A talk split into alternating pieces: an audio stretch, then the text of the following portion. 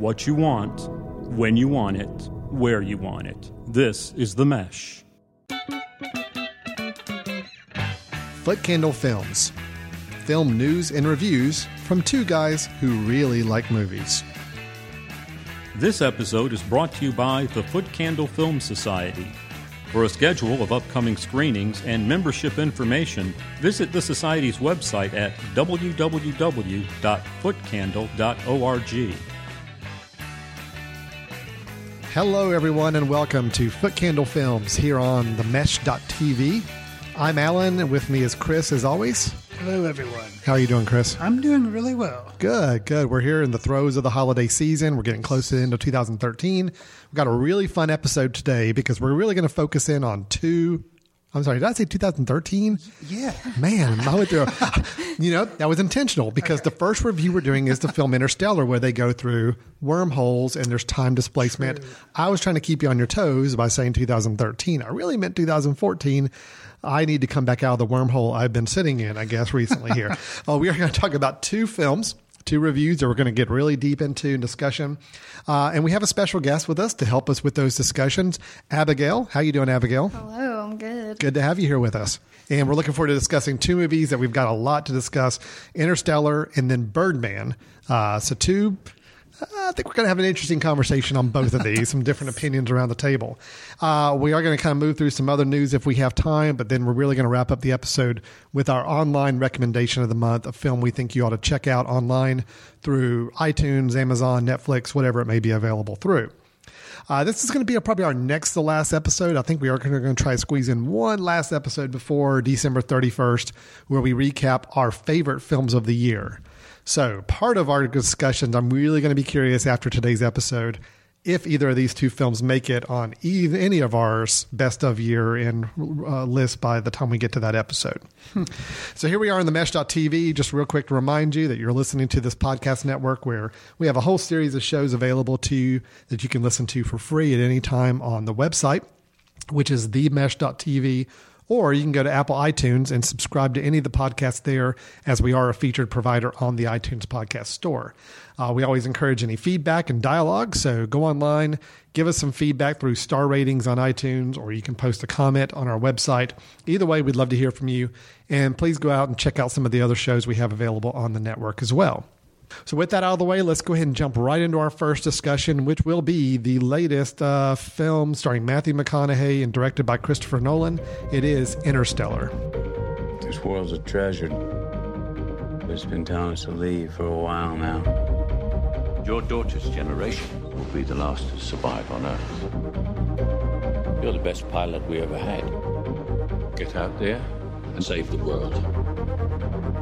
Everybody ready to say goodbye to our solar system? To our galaxy. Here we go.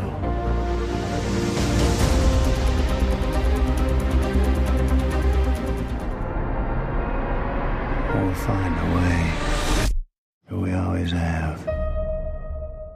Chris, as I pull up IMDb, and I guess Abigail too, I keep I got to remember there's three of us around the table now. I'm not used to this.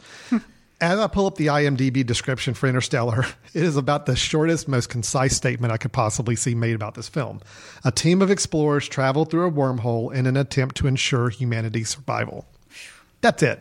Now, for a two hour and 50 minute movie directed by Christopher Nolan, who's known for making some very deep movies, and I don't mean deep necessarily always philosophical, but deep in terms of layers of things happening and characters and subplots and just a lot of stuff crammed into a movie.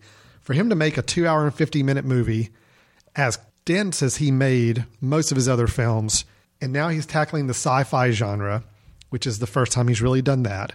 With a character, uh, Cooper, played by Matthew McConaughey, that uh, kind of our, our our, our main through line character to follow throughout the, the show. We've got some other interesting actors, some that he's worked with in the past, like Anne Hathaway, who is another fellow explorer on this travel. We've got Jessica, Jessica Chastain. I think it's the first time they've worked together, playing Cooper's daughter, Murph. And we've got John Lithgow as as his father-in-law. I don't think it was his birth What? father, right? It was his, or was it his, his actual father? Wait, that was Michael. Was that Michael Caine? No, no, no, no. John What? John Lithgow was Oh, the John- oh, father. right, right, right, Michael right, Caine right. played the uh, Anne Hathaway's father, who was the lead forgot about scientist. I know. It's, that's the, but that's a testament to you. There's a lot of characters in this film. Sure. It's a long film, and Christopher Nolan packs a lot into the film. Chris, I got to ask you the first question though. You are a big sci-fi fan. Yes. You thought Prometheus was one of the best films of the last couple of years. I True? did. Yes. True statement. Absolutely. And there's a lot that can be said that there's some similarities. You got a band of explorers going on a, a big journey and a lot of unknowns out in outer space. So I'm really curious to hear how did Interstellar work for you in terms of Christopher Nolan's other films? Because you were also a fan of his Batman films and some of his other work as well. Where does it fit in his oeuvre of, of films at this point? Well, it's definitely not at the top.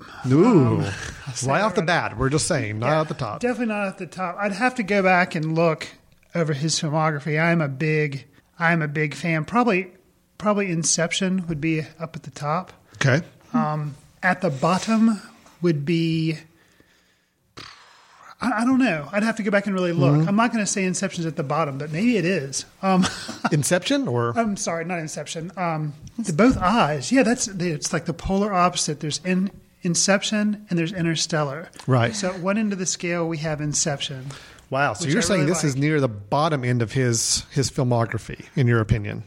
I mean, yeah, not to say he's a bad filmmaker, and not to say this is a bad film, but how do I feel about it personally? Um, I have pretty high expectations, and I think I have responded to all of his previous work much stronger than I responded to this work. Um, yeah, I uh, I wasn't a really big fan. I was. It's a pretty big disappointment for me. Well, I want to hear dig into the reasons, but let's go around the table. Let's kind of get our initial impressions out of the way. Then let's kind of dig into some of the reasons why we feel the way we do. Abigail, uh, you and I have not spoken about this film, so I'm curious your thoughts on it. Did it work for you, or did you have some uh, some reservations or disappointments like Mr. Fry did? I think like just like there are so many layers in that movie. I think I experienced it in a few layers. Like I, at first, I re- it blew my mind. At first, I was like, "Oh my god, mom!" I was watching it with my mom, and I looked at her and I was like, "Wow, that hmm. was just something else." And she looks at me and she goes, "Yeah, something else. All right." she wasn't really as big into it, but I think after I thought, I think maybe the next day, I thought about it some more, and I, I don't know, like, more negative thoughts, I guess, came afterwards once I thought about it a little bit more. So it's dwelling on it a little bit more is maybe causing you to be a little more Yeah. hesitant. At first about it. glance, I just thought it blew my mind, and that was that, and Mm-hmm. it was Full disclosure: Abigail and I actually worked together, so I see her passing in the hall, and I knew she'd seen Interstellar, so we actually kind of talked about it briefly right afterwards. And I was generally, I was a little bit more positive, or I was a little bit more negative, and she was a little bit more positive. Then a couple of days passed, and I happened to mention, "Hey, do you want to come on the podcast and talk about it?" She's like, "Yeah." I'm much more negative about it now. And I'm like, that's funny. I'm a little bit more positive about it now. Well, so we right. kind of sat on it. So now I'm curious, Alan. You've heard both of our opinions. Mm-hmm. How do you how do you fall on it? Oh, I, I love the movie. I thought it was great. Okay, yeah, I thought it was great. now, granted, I'm a big fan of Christopher Nolan's in general, so I'm not going to say it's the best film he's ever done because I still, The Prestige is still my favorite of his. Okay. Yeah. Um, I do like Inception. I did like Batman Begins. Not as big a fan of the other two Batmans. I thought they were good, but not great. Um, Batman Begins was still, to me, the perfect superhero origin movie. Um, so I'm I'm I'm I'm big fan of half of his filmography. I'd say at this point. The other half I'm okay with. I don't hate any of his films. Insomnia. Insomnia was fine. I didn't dislike it. It's just it didn't. It's not one I, I think of when I think of his his list of films. But all of his films have been good. Um, some of them have been great. Sure. This one is closer on the great end for me. Hmm. Um, I it worked for me. Now, granted, I do understand from you guys' standpoint. The more you think about it afterwards, it is easy to change your opinion somewhat because there are a couple things that, unfortunately, after I formed my own opinion and I've read some analysis online, a couple holes have been pointed out to me. They're like, ooh, wow, okay, that does hamper my enjoyment a little bit. But I'm not going to let it affect my review because again, I wanted to kind of feel let you know how I felt walking out of the theater. Walking out of the theater, I was extremely high and positive on this film. And I, I still wish am. I, wish I could have had that experience. well, let's talk Well, about I the reasons why we case, feel that. I was kind of like that too. You see, right, and original, and then I came in, and I, she knows uh, as well as you do, Alan, because you guys talk to me all the time, that I'm a big science fiction person. Yeah. So you know, she was expecting me to kind of, I think, be a little bit more high on it, and I was like, no, just didn't. Well, let's talk about some of the reasons. Let's talk to the positives first. Okay, let's go ahead and hit the things that you did like about the film that you think worked really well. And I guess let's start a little bit with some of the the key performers here that we've got as well. We've got Matthew McConaughey in the key role. Anne Hathaway is kind of the next, I guess, most important supporting role on that end. Talk to me about their performances here. What do you guys think of? Uh, what do you think of Mr. McConaughey? I guess the cool thing to say on the internet, or at least on Twitter, would be meh, which is the Meh, MEH. M E H. He just didn't really do a whole lot for you on that. No, uh, but I don't. I don't put it solely on him. I don't think it's his fault. Not that he did a bad job, but I, you know, he was just a, a delivery device for Yeah. the lines. So- I, I'm I'm kind of feeling. I mean, I thought he did a fine job, but it's nothing. I think that was a extraordinary performance or anything that I single out on the film. I think he did the serviceable role that we needed. Could somebody else in a role that role have really escalated it? Sure, absolutely. There's a lot of people that could have done a really excellent job with this. He was fine. I kind of with you on that. He was fine. He didn't distract me from the film, but he didn't elevate it either. He just was a good role. What do you think, Abigail? Um, a little neutral, yeah. But I didn't really ex.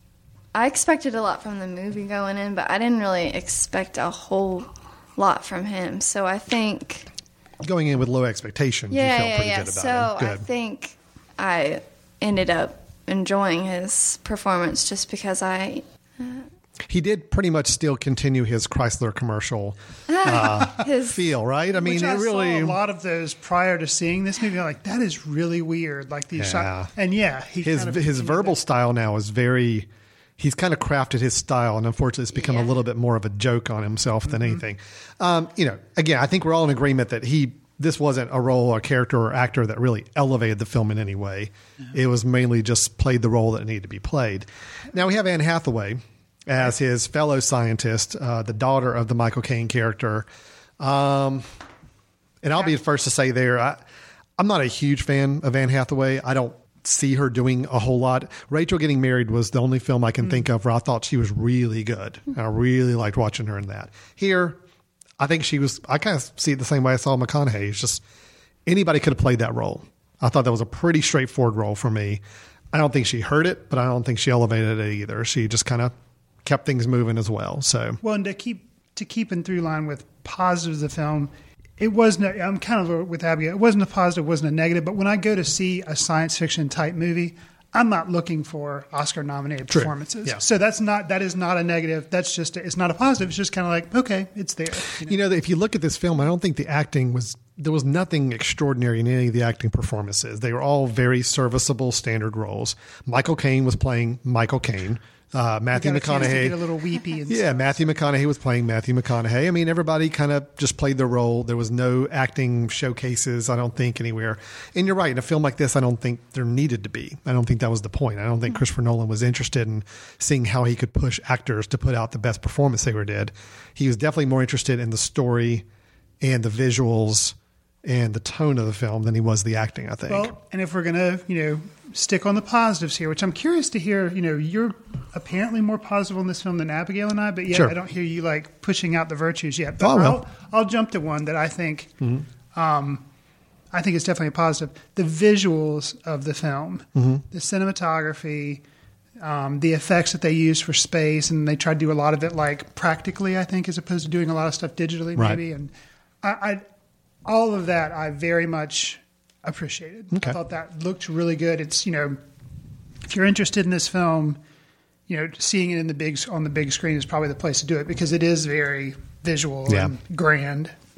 So I Well, I that's a strength. Yeah, and I agree with. I, I think the visuals were definitely a strength. I think it looked really cool. I hate the comparisons anybody tries to make to like 2001 or not that because it's yeah. not it's there don't even make those comparisons because that's unfair to anybody on all film levels to do but i thought the visuals were really strong uh, i did not Don't go in compare anything. don't compare movie. anything to anything I yeah mean, you can't, you know, yeah. well, anytime I- you I- say, you know, well, this is Christopher Nolan's 2001, I think that's, That's the kiss of death. You It just is. you cannot do that for any and film especially anywhere. that way for me, and I think that's one of my problems with the film is that I am that is one of my favorite movies. Sure. 2001 Kubrick, and so I went into this movie because I do admire Nolan. Unfortunately, I'd heard people talking about it, and they were kicking 2001 around. You know, kind of referencing it's just it. dumb. and Don't so do that. automatically, I can't get it out of my brain, and I go in thinking that, and that's a disservice. It's unfair. It It's a really is. I don't like the, those comparison points being made. Uh, but let me let me The tell you. visually, Abigail, how are, how do you fall on it? Oh, you think great. this? I think so visually, I think it kind of grabs you emotionally too. Okay. Uh, It adds to the experience. The sound and the visuals, I think, kind of had me on the edge of my seat the whole time. Well, Okay. and Nolan's always had a good eye for that. I mean, his Yeah. films always look good. They're sharp looking. Um, And he's a big proponent of film as well, as opposed to uh, digital. and I think that makes a difference as well. I thought visuals, tone, style were all really strong, and I really res- uh, res- uh, responded well to those within the film. Uh, if you want to get into some other things I thought were positive, I mean, I guess story is probably where we're going to start to have some arguments here, if I had to guess. Right? Because I'm assuming story, Chris, is probably one of the things that just didn't work for you. Because if the acting's kind of meh, the visuals were great, what's left is we've got story and plot and the, the way the, mm-hmm. the, the story rolled out. And I assume that's yeah, probably your yeah, issue that's with that's it. probably yeah. I, I- you know, other than the visuals, I can't really think of a positive, and Okay. so that's why I was wanting you to hit on some because it's basically going down the negative road. We go down. What are other po- outside? Do you have any other I thought I thought this film hit the right emotional moments Yeah. correctly.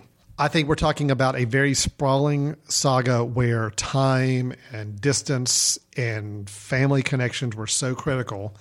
And I thought the emotional beats that were hit on those moments were were right on target. They got me emotional as well. And I mean, I can even just point out one scene that still just tear, you know tears me up right now to think about. You know, and again, we're going to not spoil anything quite yet. We may get to some spoilers about the end here in a few minutes, but there's a moment where they're on a distant planet and they realize that time moves so much quicker on that planet than it is, or, or it moves so much slower. And back on Earth, time has actually gone by quickly. So, like, what one hour on a this water planet was seven, seven years, years. of time and back it's on an Earth. instant like, And oh, even- we and- just lost that. Right. So It's like we were there for- seven years older. yeah, we were there for three hours, so we just lost twenty some years of our, our kid's life. and that that was that was a to me a gut wrenching scene to be basically they have a way of getting video messages from their family. So of course when he gets back on the ship, there's 20 years worth of video messages basically bottled up for him to watch at one time. And to go through this motion of watching one after another of seeing your son grow in front of your eyes, it's just devastating. I think scenes like that were handled really well. We'll get to the end in a little bit, which I also thought was handled fairly well. Maybe not as well as the middle was, but but it was still done okay. And Christopher Nolan, I think from a storyteller standpoint, he's very intent on having everything connected and work itself around and drive the plot the right way. Hmm. There can definitely be some hangups with the way that the ending portion of the film played itself out, but it worked for me. If I think about it too hard, yes, it does start to unravel a little bit, but overall, in the experience of watching it, I thought it worked for me really well. I think for me, you're right. It all falls down, and not direction because I think he's a fun director. It just it comes down to story, and from the very opening scenes, uh, there's stuff that takes place in the little girl's bedroom, Yeah. and uh, some things that have repercussions later in the film.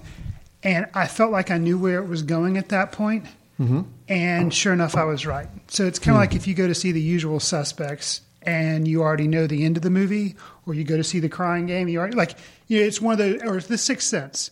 And I felt like that was a pretty, pretty big underpinning. And I was surprised it was so obvious, or to me, it was so obvious, like what was going to happen Yeah. that I think the big problem with me is then I was bored for two hours and fifty Wow. minutes because that's Okay. pretty that's pretty early oh, on. oh wow. It's I pretty don't early on. that at all. I knew pretty early on, like All right. Well, maybe is that because you watch so many sci-fi? Could be, could be. So it's my own Yeah. fault in a sense. I had It's no idea your where the fault, story was but, Chris, going. but Christopher Nolan, I expect more from that because you know he's he's smarter than me. I know he's smarter Ah. than me. So like I just expected the story to be more complex, like the Prestige and how complex that was based on a book.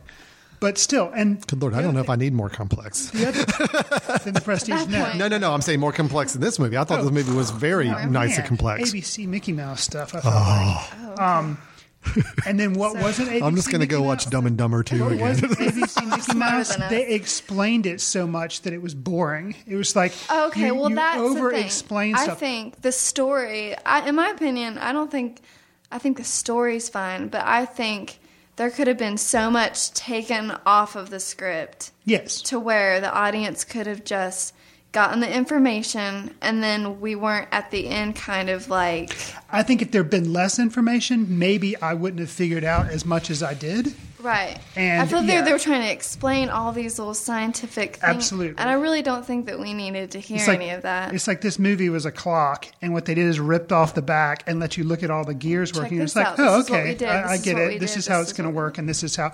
And I also say, as far as the emotional resonance, because there again, maybe it's my fault, but I figured out what the punches were going to be. And so then it was just like Oh. a scab slowly peeling off over two hours and 50 minutes. And it was like, You're just- and by the end, you were I was just too smart for this movie, dramatic. by the end, I was just like, "Oh yeah, this is it's just not. It means nothing to me because of how they. It was just I, I foresaw it, you know. Wow. well, I think that I, I'm, I'm mm, okay. Go on, go ahead. I'm, I'm just. I don't know. I guess I don't. I'm, maybe I'm just wasn't smart enough for this film. I kind of, I, I needed it kind of spoon fed a little bit more to me because the concepts were pretty high, high concepts by the end, Well- and I kind of needed, you know, uh, uh, McConaughey and, and Hathaway every once in a while to stop and say, "Okay, this is what's going on." I'm like, "Okay, good, thank you, I appreciate that." Now I will say, I've I've thought of a positive. I, I can come back with a positive. The thing that you've mentioned about um, how time goes differently in different places. You know, it mm-hmm. passes ten years on Earth. right. Mm-hmm. Down on the water planet, it's like three hours. Up in orbit, however, it was time spent too. There was a guy waiting for them Yeah. back on the ship, oh, and stuff happens, and he's just like, "What is it?" So it affected Earth. Really, let's say it's like twenty years on Earth. Up in orbit, it's like seven. Down on Earth, it's only three hours. Or down on the mm-hmm. water planet, it's only three hours. They hitting the science of that and kind of explain that a little bit. That actually did work for me, and I thought that was cool that they tried Yeah, to keep it of real, and that, that kind of thing was okay. It was some of the other there was a certain point where it got overly. overly explainy. And you know, Wow. Mm-hmm. I've never, and that is a criticism that's leveled against Nolan. I've never felt it in any of his other movies, Mm-hmm. um, even ones that were more complex, like Prestige. I feel like, Mm-hmm. and that's the weakness of this movie. Is it comes down to yeah, the story, script, dialogue. Interesting. I mean, I, I could totally see where you could come from on that. I just I just didn't have that experience at all. Wow. I uh my big as we're kind of dipping into the negatives now. I do have a couple of negatives. It didn't prevent me from enjoying the film. Just a couple of things I wish were better.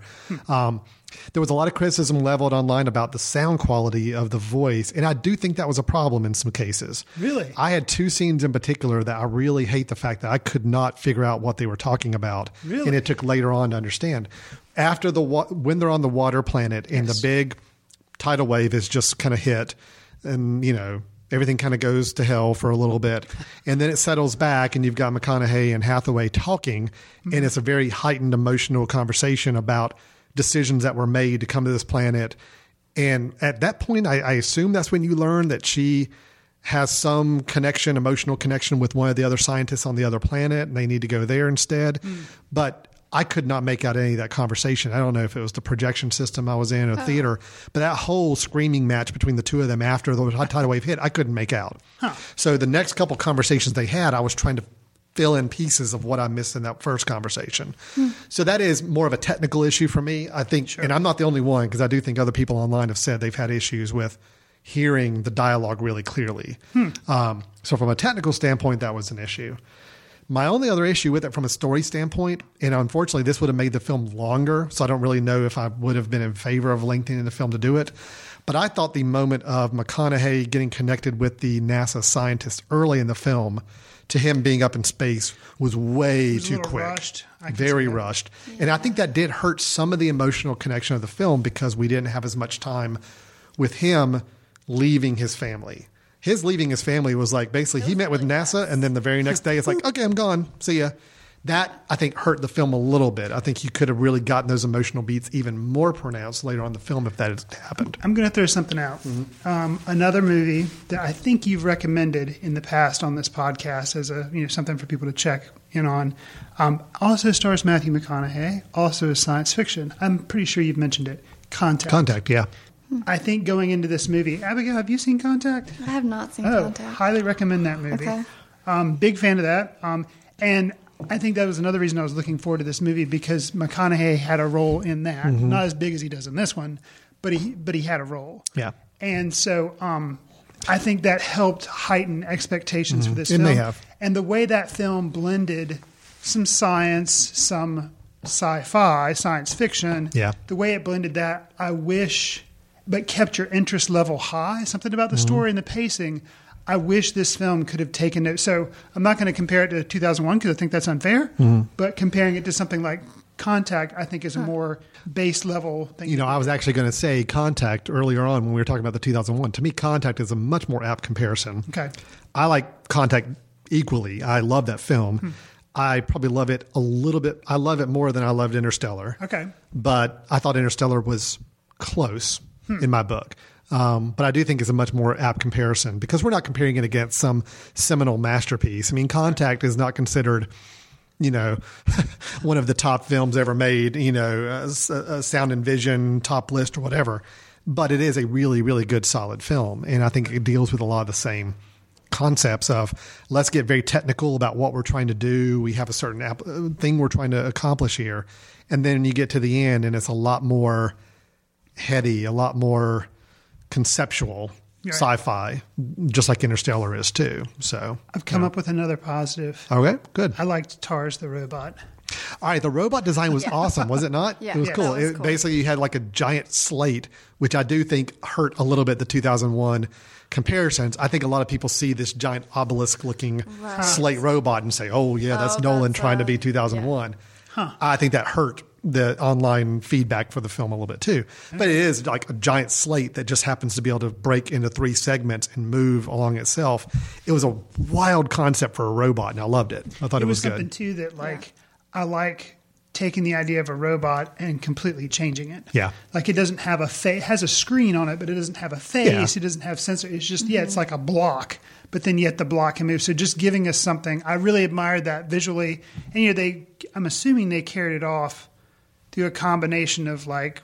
Effect, like digital effects, but also having some practical. I think there had to have been some practical parts to it. So, like, like- close up when they were inside the ship, I guarantee you that was mostly practical stuff. But just to me, that that was awesome. I really liked that part. So other concerns. So it sounds like the biggest issues we've got with it are, you know, Chris just think it it was a lot of over explaining is what you guys are kind of concerned about. Um, where it really could have been a tighter film if it didn't feel the need to explain so much.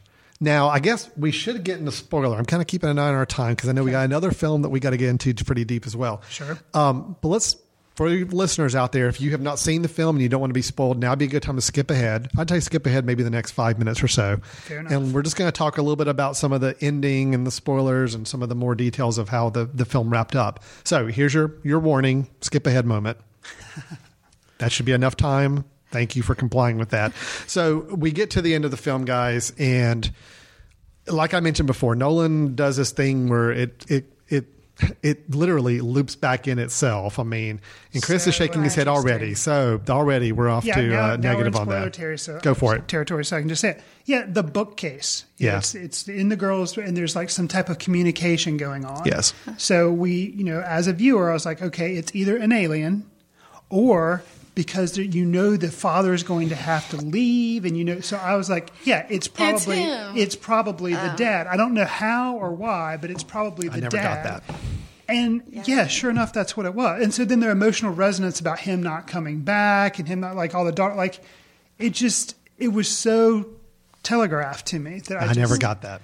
I Never just got it. was weak. And then I don't really understand the, you know, for a film that explains so much, it was like he knocks the dust off the bookcase or whatever, and she somehow figures something out. And then the next thing we know, he's in a space. It's been a while since I've seen the movie because it has been out for a while. Mm-hmm. yeah. Next thing we know, he's in a space station, Mm-hmm. and it's like years in the future, and his older daughter's Well, there yeah. almost about to die. So basically, the idea with the ending, again, if you're not caring about being spoiled or you've already seen the film, you know what he, he he's able to go into a wormhole. a wormhole construct, which was actually built by people.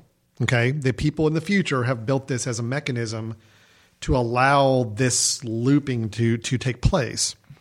And as he finds himself in there, he's realizing he's basically inside every instance of reality and time in the bookcase. So the bookcase is th- this kind of focal just her point. room. Just her room, and there's Just this her book. room. Now, granted, that's not to say there aren't millions and billions of other places and spots he could have gone to, but he's obviously back in her bedroom.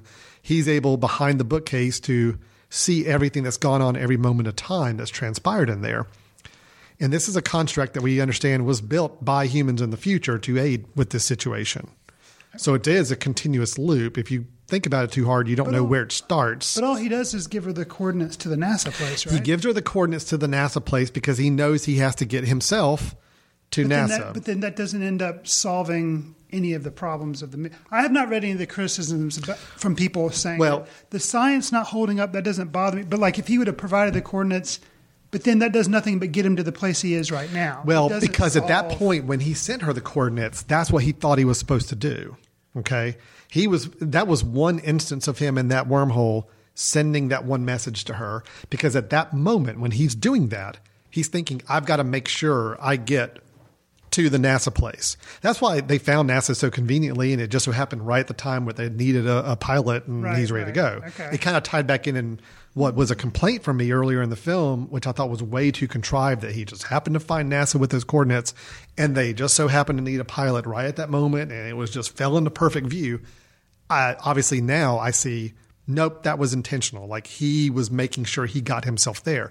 However, in how does- another instance, he realized, whoa, this is actually a bad move. Actually, I probably shouldn't have gone.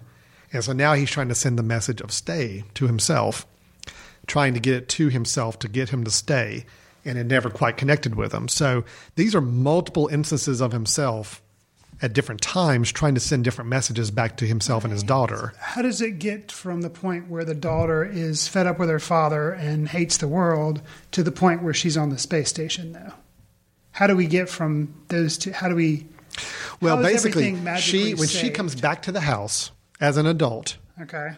And she realizes that you know Michael Caine's basically told her that everything was kind of It's a uh, fake. a It's a fake. you know, he doesn't really have a plan. Which I wasn't expecting that to happen. Yeah. I will say that Right. was kind of. That He's part like, of you it- know, I knew that they were going to go and it was going to be basically a, kind of a suicide mission type of thing, but we've got to do it. You know, we've got, Oh no, they're not going to be able to come back. But they'll start. They'll new start a new. else. They're going to start a new, There a was new like a society. choice A and a choice B. Choice he knows A that Earth is dead. right? Earth is gone. When Jessica Chastain, the grown daughter, realizes that for whatever reason, and she's drawn back to the house because she just felt like she needs some closure there. But as she's there and she starts to get some of the signals being sent to her still by her father, that's when she's able to realize that there's there's a there's a loop going on. There's something where her father is communicating to her. When she gets all this data sent to her through the watch and other things, that is her key to figuring out how to get connected back with him or how to get Earth saved. Basically, he's passing along the coordinates of whatever he's realizing through the wormhole, which again is not important for us to know exactly how that that's the- works. okay, I'd forgotten that part that she not only gets the message of the NASA coordinates, but she gets another communication when she goes back to the house. That's right. That's Right. what saves. That's the what saves Earth. Okay, So okay, then Earth is able that. to, Okay. and I wasn't quite clear. And again, I don't really care. This new version of Earth that we come back to, that McConaughey is rescued. Right. Now, granted, in, in times speak, many, many, many more years have gone by while he's just kind of out there in space in this wormhole and floating Right, or right, whatever. right, right. He may only be feel like he's out there for a few hours. It was really decades. Right. So when he gets rescued, because of the efforts of his daughter having sent him all this message data, then he comes back. I don't exactly know where Earth is now. I don't know if they've all moved to another planet or if now they've just moved to a different location, reality. But it's this curved, weird looking world that he's in now. You know, again, I, that didn't matter It's to a me. lot like the world in Inception, right? or Elysium. Elysium. Oh, I never saw Elysium, and so it's- it- looked a lot like that. I thought it had a lot of Inception, where the whole folding on itself Oh, and the virtual yeah, there's field. that, there's that in there too. Yeah. So anyway, so he's there, but of course now another like 70, 80 years has passed, and his daughter's like See, I ninety think my years mind old. was so numb by the time I got to the end of the movie. I knew it made sense, and I didn't have the complaint that I just voiced about. How did she get from being grumpy daughter to saving humanity? And Yeah. you're right. She has a second. Okay, She goes back, and when she starts realizing that there are things being sent to her messaging, and she's, I think it's just all those years she's realized there's always been something in that bookcase trying to communicate to her. I think she is grumpy daughter, but at the same time, she is going back. She's a scientist. she is doing Right. Yeah. things that, yeah. I still think she's very bitter with her father. Okay, even as an old woman, she's probably very bitter because the guy still left him. Right. You know, but at least as a scientist, she was able to do what she needed to do to help save mankind. Basically, Right. I also think that's part of the reason why when McConaughey comes back and sees her at the end, you would think that it would be one of those things where the whole rest of the family would be like, "Oh my gosh, my it's like look it's at him. This is our great grandfather or whatever." But they're all kind of distant too, and I think that's still very intentional. That he's still the guy that left. You know, he vanished when she was like eight or nine or whatever age she was. So that's why he left and felt like I don't really need to stay here on Earth. My daughter's about to die, and it's kind of She like kind of tells him, she's like, like, just it just you go should not see me the die. Yeah, right. So Get out that's of why my it ought to work for me. Leave my life again and just go ahead. Well, you've already been gone for eighty some years. Why not? And I'm about to be- die. Let me be with my family. And she said the phrase, "You a father shouldn't see their child die." Right. And I think that's what kind of what she was getting at. So he was okay to leave at that point. Now, uh, my only other issue, my real big issue that came up afterwards, did not impact me when I was watching it, but it has hurt a little bit since then, is realizing that his choice at the end to go back and find Brand, the Anne Hathaway character, mm-hmm. who was on one of those planets that they explored that could have been ha- uh, habitable, and it turns out it is. She went to go see her boyfriend, scientist, Who's long dead by the time Long she dead. gets there? so when McConaughey says, "Yeah, all right, I'm going to steal one of the ships and go out and see her," well, the time thing's not going to match up there either because by the time he gets back out to her, she's probably going to be dead, oh. right? I mean, maybe because I think time. Unless- The, that's that's and you know there again they kind of left it nebulous, but they explained it a little bit. Mm-hmm. Time on different planets and in different way like goes at different. Well, at this speed. point, you wouldn't even know because they're in a totally different place than Earth. right? Yeah, don't you have no idea what the time starting difference is gonna It could be. it could He be could get there and she's Yeah. you know been dead for hundred years. I mean, there's no or telling. it could Way, be, way or it than could be him. an hour away, like Yeah, space I travel. Like, who, who So that does kind of poke a little bit of that good feeling at the end of like they, they these two scientists are going to go and start a new population somewhere else. May Uh, or- eh, may or may not work. Who knows? Um, but I don't know. It, it worked for me.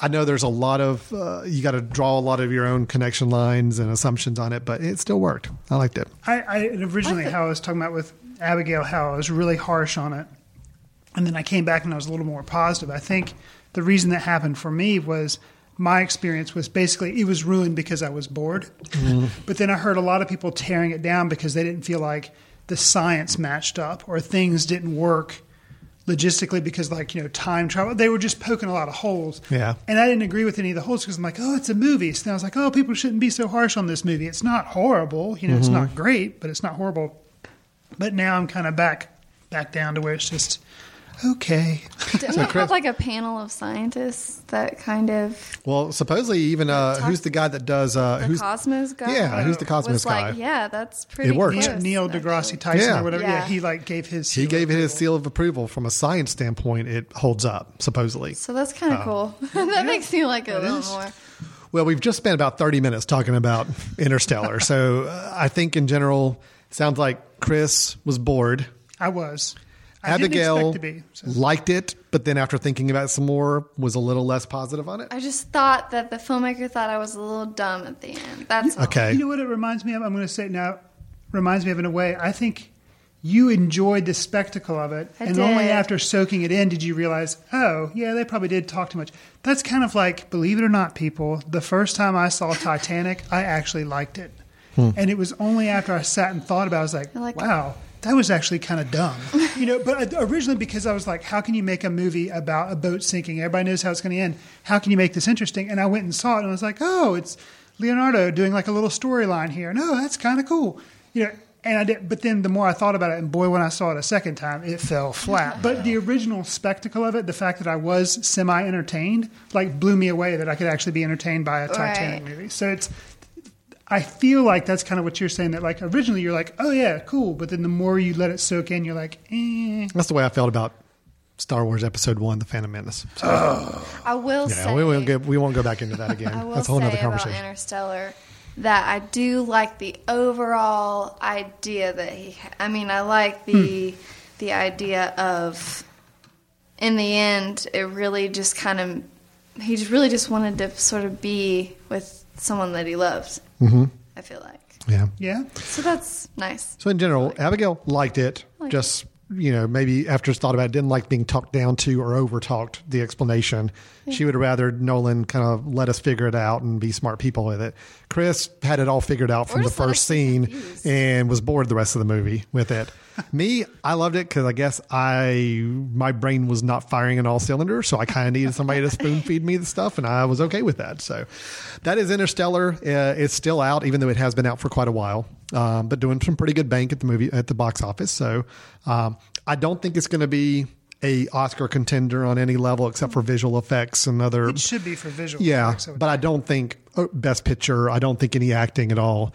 I'll, I'll be honest in saying I, I, I, there are better films out there right now. Obviously, even though I really like this one. So are things about it that I will keep in my mind, and I'd still recommend it to somebody to go see if they want an entertaining. And I, I'd say you'd still you, recommend it. if you're interested in it, see it in the big theater. Yeah. I think you know Yeah. if that's possible for you. So Well, let's move on to our second review if we could. And this one uh, probably will be another 30 minute discussion as well, as we have the latest film by Chris. You got to help me. Say the name. Alejandro Gonzalez Iñarritu. See, I can't do the rolling or anything else with that. So I just sound really awkward when I say it. So, by that guy that Chris just said, the latest film by him, which is Birdman. We had it all. You were a movie star, remember? Who is this guy? He used to be Birdman. Now you're about to destroy what's left of your career. Oh! We should have done that reality show they offered us. Shut up. You know I'm right. You're so nice! Hey, what's up? Why don't you try to rest a little bit? Face it, Dad. You're doing this because you're scared to death, like the rest of us, that you don't matter. And you know what? You're right. You don't. Baby, can you understand me now? Birdman is the latest from Mr. Iñarritu, which we mentioned in the tease there. Uh, he's made other movies such as 21 Grams and Amores Perros, and most recently was uh, Biutiful, starring um, who's his name Alan? And I'm blanking. Javier Bardem. There we go. Um, so most recently he did that, and then this year he gives us Birdman, which stars Michael Keaton. Why is that important? Well, the movie is about a washed-up actor who once played an iconic superhero, but he has to overcome his ego and some family troubles and mount a Broadway play in an attempt to like reclaim his former glory as like a superstar, a big important star, basically. So, um, we just saw this movie this week, actually. And I've seen it twice in the last 48 hours. twice. Uh, Abigail happened to be able to attend one of those screenings as well. So, right off the bat, um, I'll say that uh, my feelings, I didn't like this film, and you guys did. Um, tell me why I'm wrong. Oh, wait. um, I'll happily tell you why you're wrong. Okay. Um, I have no problem with that. No, I really did love this film. It's not perfect, and we'll get into some of the things I thought that that maybe were a little bit of a misfire. But I, I like any movie that a is doing something different. which This film was. I felt like two is packed with energy, and I'm not saying energy has to be fast motion. It has to be action. I'm just saying energy, crackling energy. I love any film that can con- convey energy. This is a film where, first off, from a technical standpoint, I loved it. This idea of it looking like it was one continuous shot. Now, Chris is already shaking his head on that too, so we'll get to that in a minute. But I get to do positives first. Okay, you're right. Okay. And you guys better do them Let him because have his positives. I have, I have Let me have my positive. No, I don't know what you know. This podcast is all about. We don't try to tear people down. Yeah. We try to do We're all peace and love, man. That's okay. I'm all for. So I think we can't tear your each other down. I only have, I think, one. So I want to be sure you guys cover as many as you right. can before. Oh. yeah, I so- Have thought the. I thought the uh, the the the shot technique of it looking like one continuous take worked for me. I know there were some complaints at our screening that it was uh, uh, oppressive. It was hard to follow, wore you out. I think that was the point. I felt I felt more like the head of Michael Keaton because of the way it was shot, and I think that was extremely intentional. I don't think it was just something that they said, well, "Let's just do this because it'd be cool." I really think they were trying to get something across of giving you that same feeling of anxiety and time passing quickly that you get with this kind of filmmaking technique. So I really love that. I thought acting was great. Uh, I thought Michael Keaton has to be nominated for Best Actor. I'm not going to say he should go out and win because I think, again, there's some really good performances out there this year, but he's got to be nominated because I'm sorry, he was really good. It could be argued that he was just playing an accentuated version of Michael Keaton. Yeah, that's probably true. But he played it really, really well. I'm sorry. And um, the whole film was him, pretty much. So he had to carry it as it was. And I thought Ed Norton was excellent. I think he needs a Best Supporting Actor nomination on this.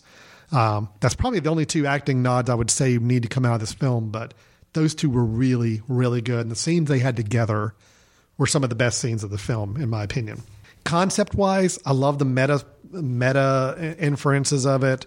You know, Keaton playing basically a a, a, a heightened version of himself. You know, a lot of the same backstory of his superhero days and where he is now, and maybe not having the public attention. But to me, I also just loved how how willing this film was to skewer actors with big egos, to skewer critics, to skewer the theater. I mean, it was actually skewering people who put on pretentious plays as well. It was skewering the audience. I mean, everybody got their dose of skewered here. Uh, and I love Skewered that. one more time. It's skewered. so there's a lot of skewering going on. person. What's that? Except one important person. Who, the director? Yeah. Okay. All right. We'll get to that in a second. All right.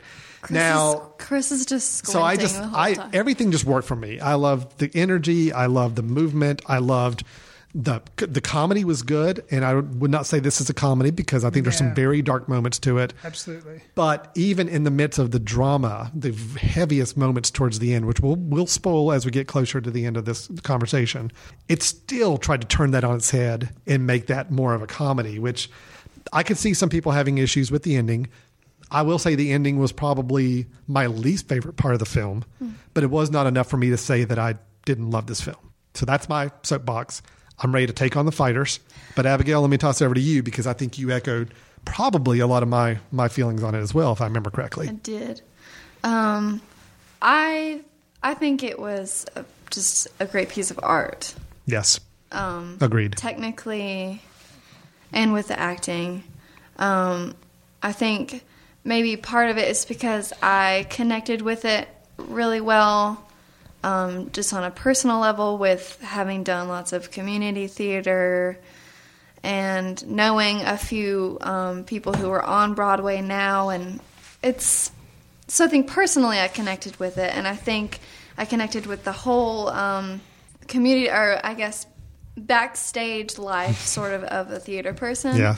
Um, but also dealing with, I mean, I guess on a much smaller scale, I went to film school, but I also did theater while Mhm. doing film, so that that on a much You had a little bit of percept- perspective on both A of those fields, bit. yeah. So I think Because the film had a lot to do with kind of this argument of film versus theater, and Right, and you know, like Hollywood actors can't be um, artistic Right. Broadway people, and Mhm. I, I also felt like it was New York is so this way, and Hollywood is so this way, and There there's so many comparisons. So self-serving to the director. So Chris, did the director of this film really hurt you in some form or life? yeah, what did the director do? to you? Absolutely. Uh, well, let me just finish up a couple more positives. I think, uh, and Abigail, you jump in too before we can talk about some of the things that maybe didn't work and why Chris hates it. Um, but I thought, um, you know, the visual style of it in general really worked for me as well. Again, I like the meta references. I think, I think it did have a lot to say about a lot of different people and a lot of different audiences. And I don't think anybody was saved out of this thing. I don't think anybody came out looking good from a character standpoint necessarily, except maybe the ex-wife, um, played by Amy Ryan. I thought she kind of came out unscathed. She was I don't. kind of a supportive, Yeah. sort of. Yeah. Everybody else kind of got lampooned a little bit, and, and that was good. I think that's what it needed. I don't think you needed a hero to come out of this film at all. Um, and uh, the choices, even Riggan, the Michael Keaton ma- character, made were pretty poor decision. I mean, poor decisions in life, and then towards the end, very misguided. I think this whole concept of ego and uh, wanting to be known and wanting to be remembered is just so heavy on so many big Hollywood actors that it was really kind of taking them to task for it. You know, the fact that they would be willing to do something so dramatic and something so over the top just to be remembered or just to be recognized. I think was saying a lot about the culture that Hollywood feeds with, the, and, and we as a public feed these big Hollywood actors and actresses. So Yes, definitely. Well, let me before we before I get in my uh, negative tirade, I will say, you know, I said I had one positive, and actually, I guess it's two. Um, you guys mentioned Michael Keaton, and you mentioned Edward Norton, which I agree. They were both really good. Mhm. Uh, if you want to see this movie to ver- verify your Oscar office poll and see who you should think win Best Actor, whatever, yeah, see it for those two reasons. if those two, if either of those two don't get nominated, I think it's gonna be a crime. Well, and I think I think uh, two other people in the movie who I think acting across the board I thought was great in the movie. That's my positive. Um, and specifically, I'll call out two two of the actresses that were in here: Emma Stone and Naomi Watts. Mhm. I thought they were both really good. Um, Naomi Watts plays an actress who is in a relationship with the Ed Norton character and is one of he, you know in this play that he's putting on. She's one of the actresses in that as well. And so I thought she was crucial to to having the film work. Emma Stone plays the daughter Mhm. of uh, the Riggan Michael Ke- Keaton character, and she has a very specifically like I can imagine what the Academy would choose as like her nomination scene to Oh, sure. show for like Right, best supporting actress. She has this scene. It's the where uh, pot and- scene, right?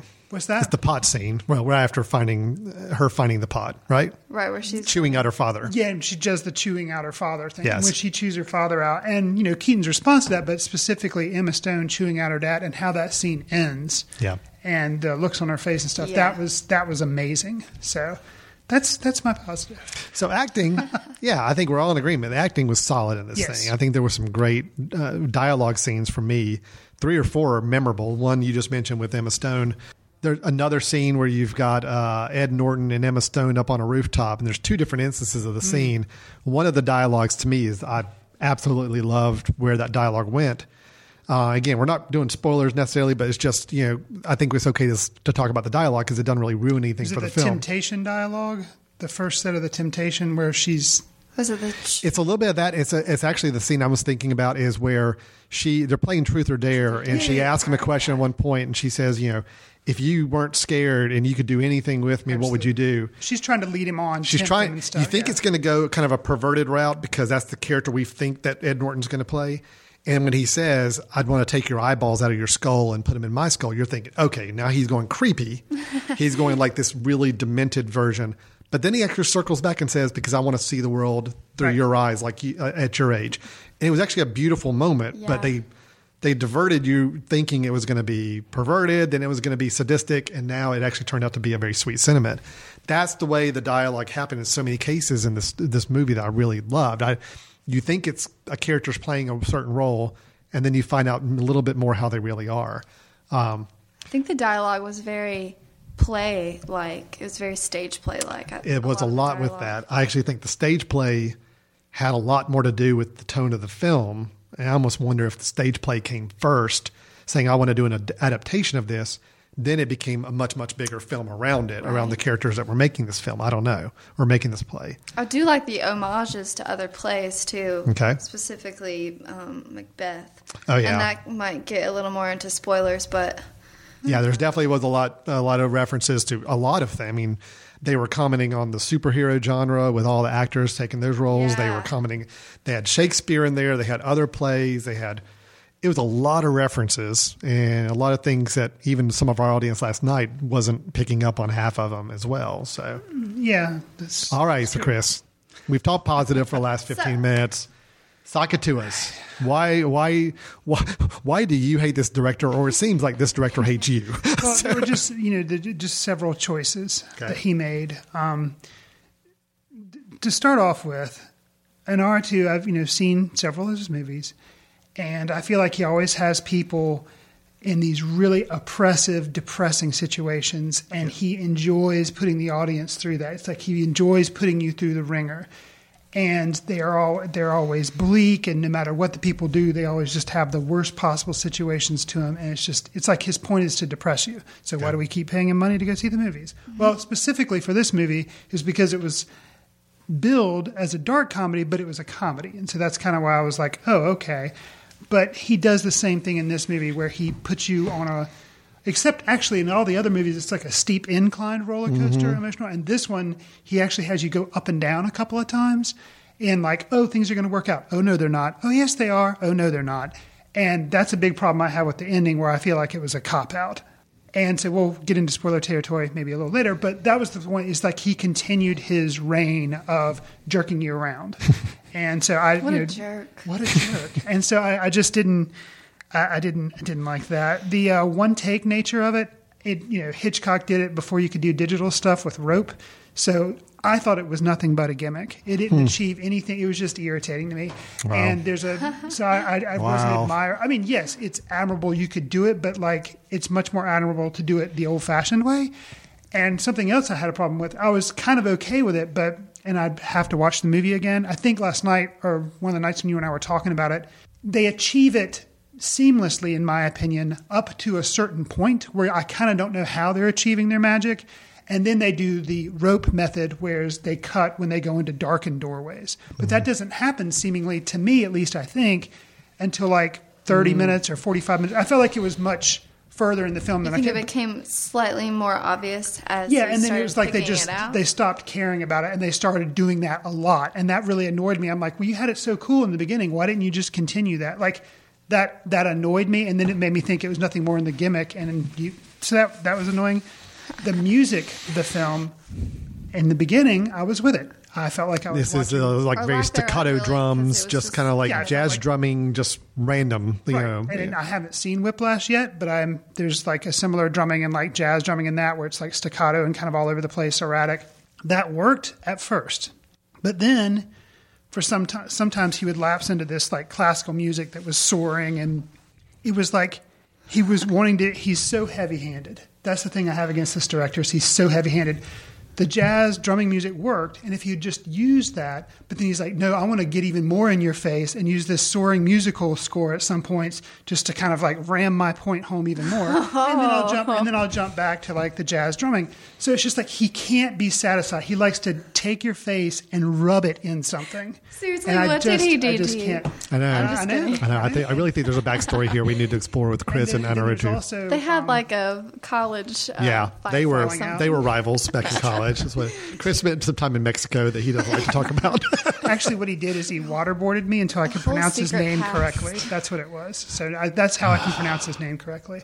Um, Chris. And then there's another scene. Um, one Go- more thing that keep- I'll- keep going, well, sure. Yeah, Yeah, I mean, that's I- fine. You know, I actually wrote some down. oh, okay, please, like by all sticky means. So they, I did. The scene he makes a commentary. That's the thing is he's so willing to like take everyone down a peg. Oh, let's take actors down a peg. Let's take Broadway down a peg. Let's take critics down a peg. And I don't have a problem with that. You know, here I am critiquing his movie, but it's so like everyone else is wrong. And then what does he do? Is he's has the scene where the Birdman Michael Keaton imagines that if he did do another sequel movie and like you know you see comets hitting the street, you see destruction. Yeah, You it see goes for like a minute of just yeah, wanton action- destruction and yeah, action, on the street. stuff.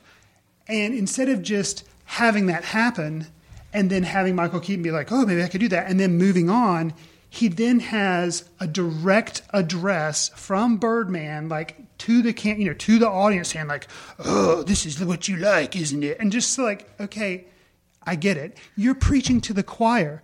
People that go see Birdman aren't the people that go see Transformers. If you want to make that kind of didactic lesson, do it in a get, get hired on to do Transformers and do that, or get hired on to make Teenage Mutant Ninja Turtles 2 and then make your point.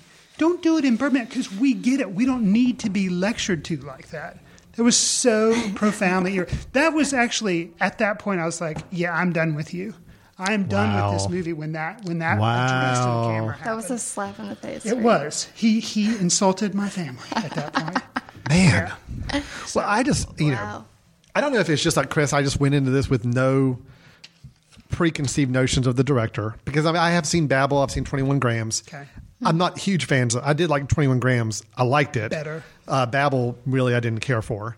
So, but I, I was able to go in without any of those preconceived notions. So I wasn't looking to see where chains were being jerked or the roller coaster for me worked. I mean, the thing is, I liked the highs and the lows. I liked the fact that it was comedic and then it would tr- shift over to more dramatic. It worked because again, this is backstage in the theater. I mean, that's kind of the life, you know. That's I was okay with that. If only he had taken some shots on Hollywood directors or even independent directors trying to work outside the system, then that way he would have been taking kind of take the South Park approach. Take everyone down. You know, don't just make fun of one group. Like take every single group down, including yourself. Then I I could. wonder how I just felt like he kept building himself up while tearing. I never saw it else as down. him building But himself if up. I think you didn't know Mhm. anything about. Any of his other movies, and this was a standalone. Yeah, what do you think about that? Fair, Because fair then question. Fair question. I feel like Um, I'm, I I'm think I- trying to think of how that would fit in the movie. Well, I I think that's a fair, that's a fair Yeah. question because you know, just like you can't compare 2001 with Interstellar that we talked Mhm. about. You know, it's, Right. you should judge this movie on its own merit. On its own merit, if I leave out the director, I still would admire the acting. Yeah. Um, you know, the one take approach, interesting, but I think still I would have come away with the fact that it was like- heavy heavy handed in some instances. Now, great, the baggage that I have with Mr. Iñarritu probably it don't help. it only it only hurts. Um, but you're right. I think if you look at it just with a self-contained piece, Well, And- what do you think of maybe a way of him sort this might be far fetched, but a way that he maybe could have sort of I guess poked fun at himself as well as keep it keep it um, Would keep be- it contained within Hollywood and don't bring it to Broadway. And like Michael Keaton, you know, I, I'm not the you know. I'll see if Mr. Iñarritu rings me up and gets me for screen screen ideas to try to fix movie, you know. But yeah, it's always easy to. Do you think he might have sort if of If he would have kept it in the realm of Hollywood and that way, and somehow referenced directors who are pompous or direct, like somehow instead of just kind of taking on everybody, you know, I think maybe that would have worked for me a little see. I, I just don't buy the argument, Chris. I mean, I'm a. I think he was skewing Hollywood. He was. skew- He wasn't skewing the concept of acting, or directing, or performance on definitely stage. wasn't doing directing. He was skewering. he was skewering per, uh, ego. Okay, he was skewering any place where pretentious and egos run rampant over the art. Because if you think about it, I don't think he was saying, "Oh, actors are stupid," or he's not saying, "Oh, actors are over dramatic." He was pinpointing, saying that yes, these actors that are way more egocentric are yes, that's that's a problem. You know, um, because honestly, I thought the most real, I think the person he was the kindest to, believe it or not, was Ed Norton's character. Because I think he saw that at least he wanted to show us that even though Ed Norton's character was a jerk, Mhm. he was a real actor. He wasn't in it for the ego necessarily. He was in it He was because he, actually good really at what he was did. in he was good. really experienced. He's a jerk, being an but he was a good actor. Where everybody else, Riggan was constantly the whole story about him about being worried about the fact that uh, when he was on a plane and the plane was going through turbulence, if it had crashed, that George Clooney would be on the front page of the paper for his daughter to see as opposed to him. That's the perfect message of what's wrong with that guy. It's just Mhm. he's constantly focused on the ego, where Ed Norton's character wasn't he wanted the craft to be right. He wanted the art to be right. Damn anybody else, you know. So I think he actually got off kind of scot free by the end of the film, where he was the one you kind of look back and say, "All right, he's a jerk, but at least he he really he didn't let his ego override his artistic endeavors, where everybody else did. Hmm. Everybody else was all about ego, you know. Even the Naomi Watts character was all about." I want to be on Broadway, and I don't want this to be, you know, don't mess this up for me, type of thing. Mhm. And it was so. I don't think he was skewing acting as much as he was skewing ego. Well, and, and even, you know, but ego. Okay, there again. Uh, you know, I, if he would skewer ego in a director, but and I realize that's not the movie he made, but I just felt like you're right, not skewering actors because he did bring out the highlights of some of those people, but just the fact that. I, I, I just needed I needed a director to be taken. All right, like and this is going to sound really weird, but you know, what if as a director he feels like he's doing really good, solid work, and he's doing the kind of movies that he wish more people would make. So he wants to skewer those people who are making crap movies, and he wants to skewer people that are being way too pretentious about it. I don't actually think he was skewering the action genre much at all. He was skewering the audience that was only fixated on those kind of films and would not look at different forums. because I don't because even by the end, Riggan as a character kind of started to embrace his blockbuster status a little bit more, and that gave him peace. You know, Well, if he could be more subtle about it, you know, having having the uh, Bumblebee and Transformers, I believe, yeah, because he's a Transformer, fighting Iron Man, uh, fighting Iron Man in like this imagined dance sequence with like you Yeah. know on the stage at some point. That's okay, Uh-huh. you know, but the addressing Birdman addressing the camera and making you feel dumb for liking them, like I just I didn't I didn't but I didn't feel like it was making us feel dumb. It was it was shaming us. it was shaming some element of the audience where everybody goes to the big the big blockbuster blow them up films and they don't want to think. You know, and I think that's what it is. Is just people not willing to think is what's So being skewered here. small group, or And then that with the theater, it was that the theater crowd. There's certain elements of the theater crowd that are so pretentious where it's like, oh, you're not going to open up a show on my street in Broadway in mm-hmm. my theater, and unless you're going to be willing to do something dramatic and shocking on stage, I'm not going to give you a good review. Those were getting skewered too. So it's like he was going after the extremes. It's either the people who don't want to think ever and just want mindless entertainment, and it's those that are so highbrow that it's like, oh, I'm going to look my nose down on everything else if it's not at this certain standard of mine. You know, I think the middle ground comes out okay. It's the extremes he definitely was was having fun with, Hmm. and then the egos of the performers who were putting these things on, I think got the worst of it.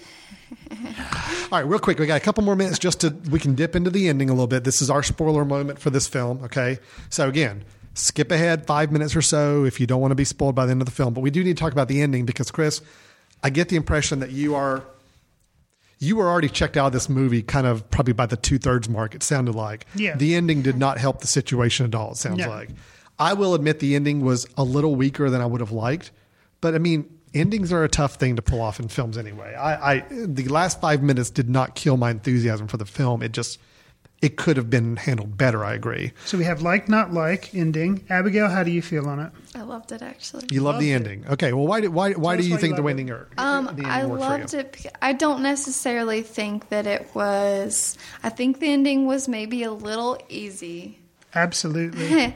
but I What's your- do think that maybe that doesn't really matter. Hmm. Like, I think at the end, you know, she. This is spoilers, right? Yep, We're we can good. spoil. Go for it. So when she um, looks out the window and her dad has either maybe jumped to his death or just flown away, and then you see first or just flown away.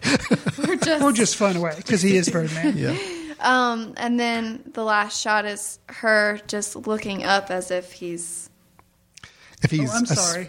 Not just looking up, looking up and then having a golden light as if from heaven Uh, shine yes, down on her face. yeah. face. So that's that's what happened. but I think that it was kind of a simple way to, make, or maybe it was his way of trying to tie together reality from. Um, I mean, because I think the whole time I was thinking, okay, is I I feel like as someone who goes to movies a lot, I feel like I should know that he's throwing things and he's closing doors, not by himself. It's supposed to be in his head.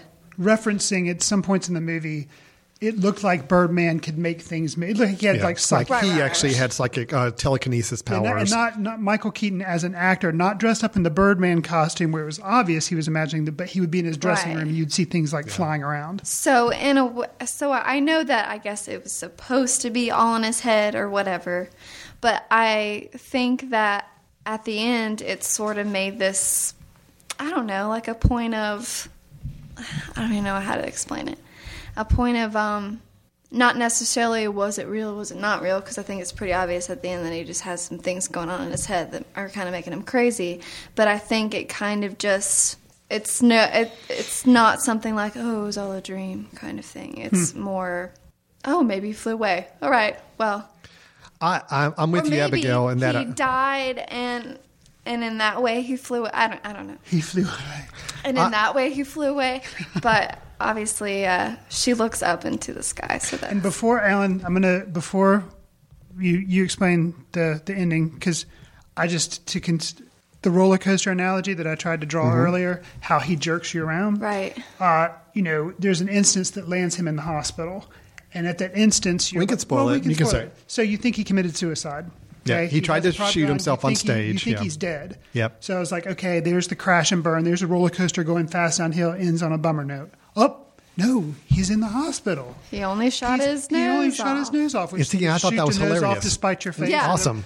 Okay, that that's fine. And then that's fine. But he then, has oh, and this- he has the bir- the mask bird because he His bandages look looking like his nose is now like a beak. which that's Yeah. that's that's fine. Um, but then he reconciles with his wife or ex-wife, not that they're getting Yeah. back together, but you know, kind of make nice a little She's bit. pretty pissed at him. Re- Yeah. reconciles with the daughter too, and like things are kind of happy. Then what happens is he opens the window up, and you're Well, like, he's he still hears nuts. the birds outside. He sees Yeah. birds. Right. And So then he he's like, oh opens "Oh my the God, window, birds." And And, then then he, he- jumps out, and you're like, well, okay, now no, we're going back down. You again. never see him jump. He stands He out on the ledge. Yeah, you yeah, never yeah. see And him then the jump. camera the camera moves Okay, away okay. before he moves. So he gets so out on the ledge. He gets out on the ledge, but his daughter. Okay, so you don't know what happens. His daughter comes in. She looks in the room. And He's not in the not room anywhere. there. She looks outside. He's not anywhere outside. So okay, he didn't jump. Then where is he? See, just I think that's where I go back that to Abigail. Jerking is jerking you around. I the go back fact to what that we're having said. this conversation. Yeah. He's purposely joking around, jerking you around. He's not leaving it open ended. He's trying to be more.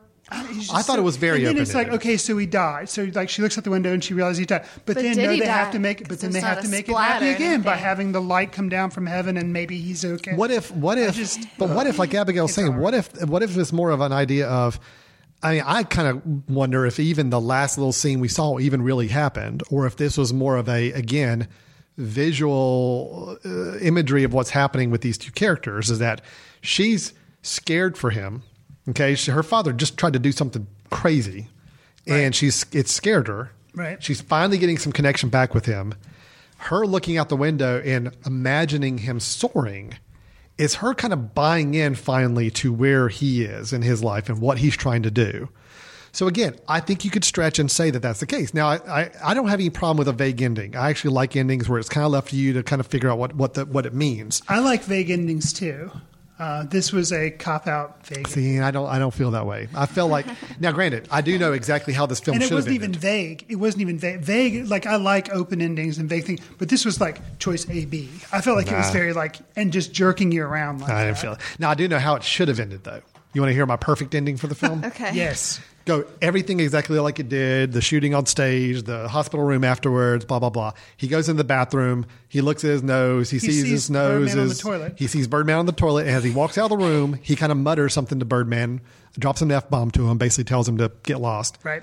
cut that should have been it if he walked back out of that bathroom and basically told Bat- birdman who's sitting on the toilet f you Right. and walks out and shuts the door into the film I agree. That I would think have that a much much. better. I think that is a much better. that would have been a perfect ending That is a Let's- much better ending, and I would have liked the film better. Okay. I had my moment about two thirds of the way through, where we had the Yeah. direct address to the camera that made me get off board. I was like bored with the movie. I hated the movie at that point. Now he's talking to me. I'm and then and then the way it ended, Yeah. that just made it that much worse. So yeah, yeah I, I do like your ending. I, I just think that would have been perfect. Now, I'm not saying I didn't like the ending that he, he went with, Right. but I would have liked the more, that's it. He's basically telling his alter ego to like go F off, and that would have been perfect.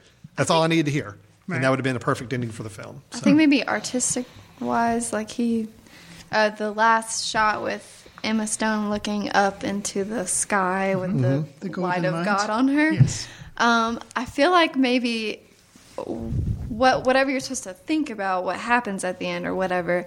I think that maybe does that seem like somewhat of an homage to like a superhero movie? Well, because it's I, don't could, know. I could I could see that. Because when I saw that shot in the trailer, I thought that that shot was going to come at some point. Yeah, because see, that they, killed they me also too, sort of show yeah. him like flying around at like one point in Mm-hmm. the trailer, and then one of the next shots is her looking up into the sky. So then when that doesn't happen until the very end, Yeah, that was Well, a I c- disappointment I for could me. see I knew that kinda shot was weird. coming. Yeah, yeah, yeah, So I could see it being referential to how ho- typical Hollywood movies end, where it's always going to end on an up note, and him being sarcastic about that and be like, "Okay, here's your little up note. Here's the you light from heaven." So I, I could, I could see that being referential to superhero movies. I still think, yeah, you still hated it though. yeah. So that is Birdman. I think there again we clocked in about our thirty minutes. So this is a, a, going to be a long episode. Uh, it sounds like Chris definitely some reservations and issues with the film, although we're all in agreement the acting was awesome. Yes. Really solid. Yes. But he just has a personal vendetta against the director. Uh, I did notice in the credits when I was looking at the credits last night, Chris, your name's in the credits. It gave you a kind of a. It's his inspiration for Yes. the theater critic. He That's used right. Me as Yep. He used you. There we go. Um, Abigail and I are both very positive on the film and high on it. So uh, it's we good. actually at the very end, we Alan was sitting in like a We row in to front of me, and he stood up and he was like, "How'd you like it? I loved it. Did you? Yeah, I loved it too. I wonder how Chris thought about it. We both pegged him as We both thought Chris oh, was gonna I bet love it." He loved it. and man, we were so wrong. I so wanted to love it. Yeah. Yeah. so that is Birdman. Uh, it's uh, still playing in some theaters. I think it, it definitely racked up some nominations on Screen Actors Guild Award and the Golden Globes. So it's going to be batted around for the next couple months. We're going to hear a lot more about it, I'm sure. Again, I'm going on record. Michael Keaton, Ed Norton have to be nominated for their roles. I absolutely agree. Okay, this is the best thing I've seen Ed Norton do in I don't know how long.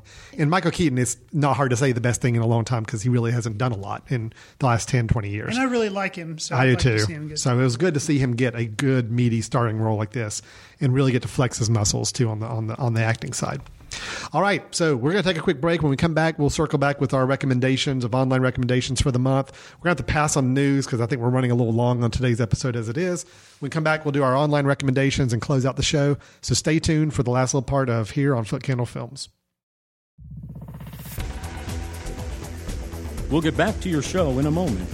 Just a reminder you're listening to The Mesh, an online media network of shows and programs ranging from business to arts, sports to entertainment, music to community. All programs are available on the website as well as through iTunes and YouTube. Find out more at themesh.tv and give us feedback on what you like. And now, as promised, back to your show. Welcome back to Footcandle Films here on the Mesh.tv. You just heard our very lengthy discussions about the films Interstellar and Birdman, and we thank uh, Abigail for joining us on those two conversations as well. Uh, obviously, things got a little little more testy during the Bird, Birdman uh, conversation, but that's okay. We haven't had one of those major disagreements in quite a while, so uh, it is a very divisive film. Uh, we were just commenting during the break about uh, we've I can't recall a film where I've seen so many critics on completely polar, po- polar opposite ends on how they review that film. So you're not alone, Chris, in your frustration with the film. I'm not alone in my love for the film. So there's definitely camps out there for both. It sounds like. How does that for a little peacemaking thing between us here? Is Sounds that- good. is that okay? We do want to kind of turn right into our recommendations. This is normally where we cap off the episode with recommendations of a film we think you ought to check out. It can either be one that maybe you just slipped under the radar, maybe it's a blast from the past, one you maybe haven't picked up on in a while, just something else we want to call your attention to that either we've seen recently or just came back into our uh, came back into our peripheral view, and we want to share that with you. Uh, in all hopes that these movies are available through iTunes for rent or purchase, Netflix, uh, who knows? There's so many different ways now. Amazon, Hulu, different ways to watch a lot of these movies.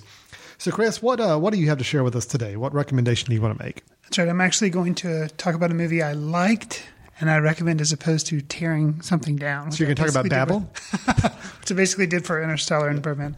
Uh, no, I'm going to talk about another film that uh, was at, uh, this, you know, it's the end of the year. I'm trying to catch up on a lot of movies that I've missed throughout the year that I've heard good things about. So, you know, we're going to do a show where we kind of say our top five or, you know, kind of talk about our you know, best films of the year. Well, this was one that uh, was at River Run that you and I both attended, but it just, you know, you can only do so much at Sure. a festival, so many different movies. So I missed this one. Um, but I'd never heard of the director, as it turns out, Gillian Robespierre, I think is how you say her name. Uh, it was, I think it's her first film. But uh, the big draw to the film would have been because of Jenny Slate.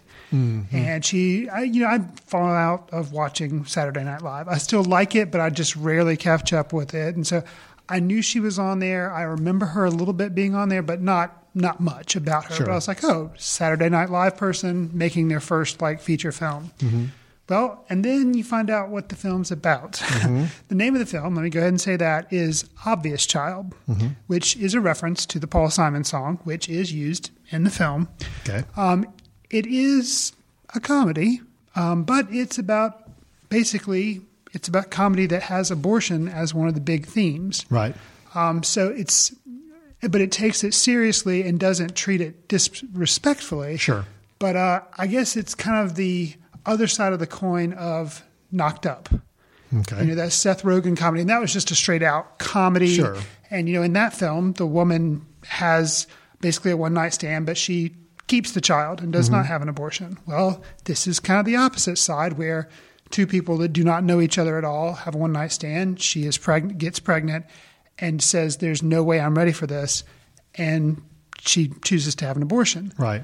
Um, it handles the subject matter well, and it you know it's very serious. Yet, it also manages to have some funny moments that don't necessarily have to do with you know the process of an abortion, or something which is obviously very serious, but it rather shows the immature nature of the main character, um, Jenny Slate, who is a in the movie. She plays a stand-up comedian.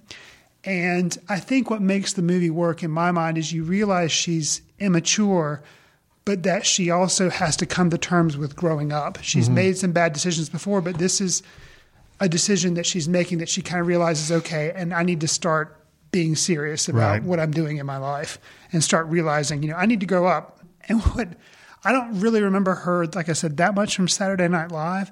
But what kind of surprised me in the, the film is her stand up comedy is very derogatory towards herself. Hmm. Like she just mm-hmm. makes herself out to be, you know, this ridiculous. And it's all um, she just derides herself constantly and kind of puts herself down and stuff, which is, but it's still very funny. And so it's very interesting.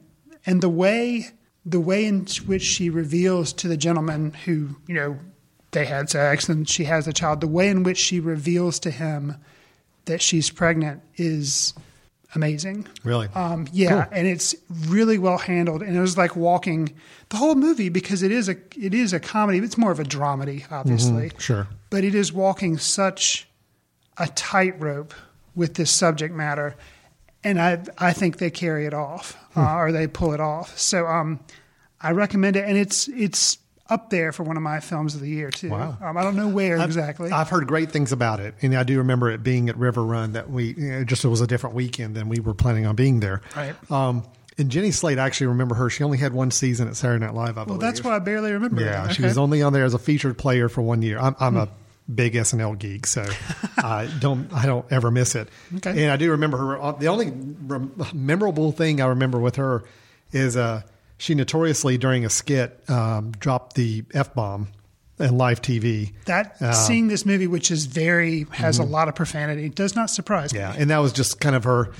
Everybody kind of wonders if that was the reason why she's only there for one season, type of thing. So, but because kind of unpredictable and huh. Maybe so. Um, it was part of the skit. It was a skit where they were saying freaking over and over again. And of course, she just slipped up one time and said the real F bomb. And, and, you know, anyway, that's, I remember from the Saturday Night Live days. I think she's very talented. I think where she's really good, if you, I don't know if you ever watch, um, the Kroll Show on Co- Comedy Central is a skit based show about Dave Kroll, uh, is it Kroll, Nick Kroll, comedian. And she actually plays a regular part on that and is very funny on Okay. that. And then she's also been in Parks and Recreation. okay. She uh, she played a, a a supporting role for a number of episodes there as well. So she's you probably recognize her if you see her. You know if you hadn't, if you haven't seen the movie yet, but she's not quite a household name. But this this film is getting a lot of good attention, so I'm glad you got a chance to see it. It's definitely on my wish list to see at some point. Well, okay, I'm, I'm really torn with my recommendation, Chris, because this first film I'm going to recommend two, only Okay. because I got to balance, clean my palate a little bit after this first one. Oh. I, I only gave this one three and a half stars, and I, let me explain why I'm still giving as a recommendation because I think it's worth seeing.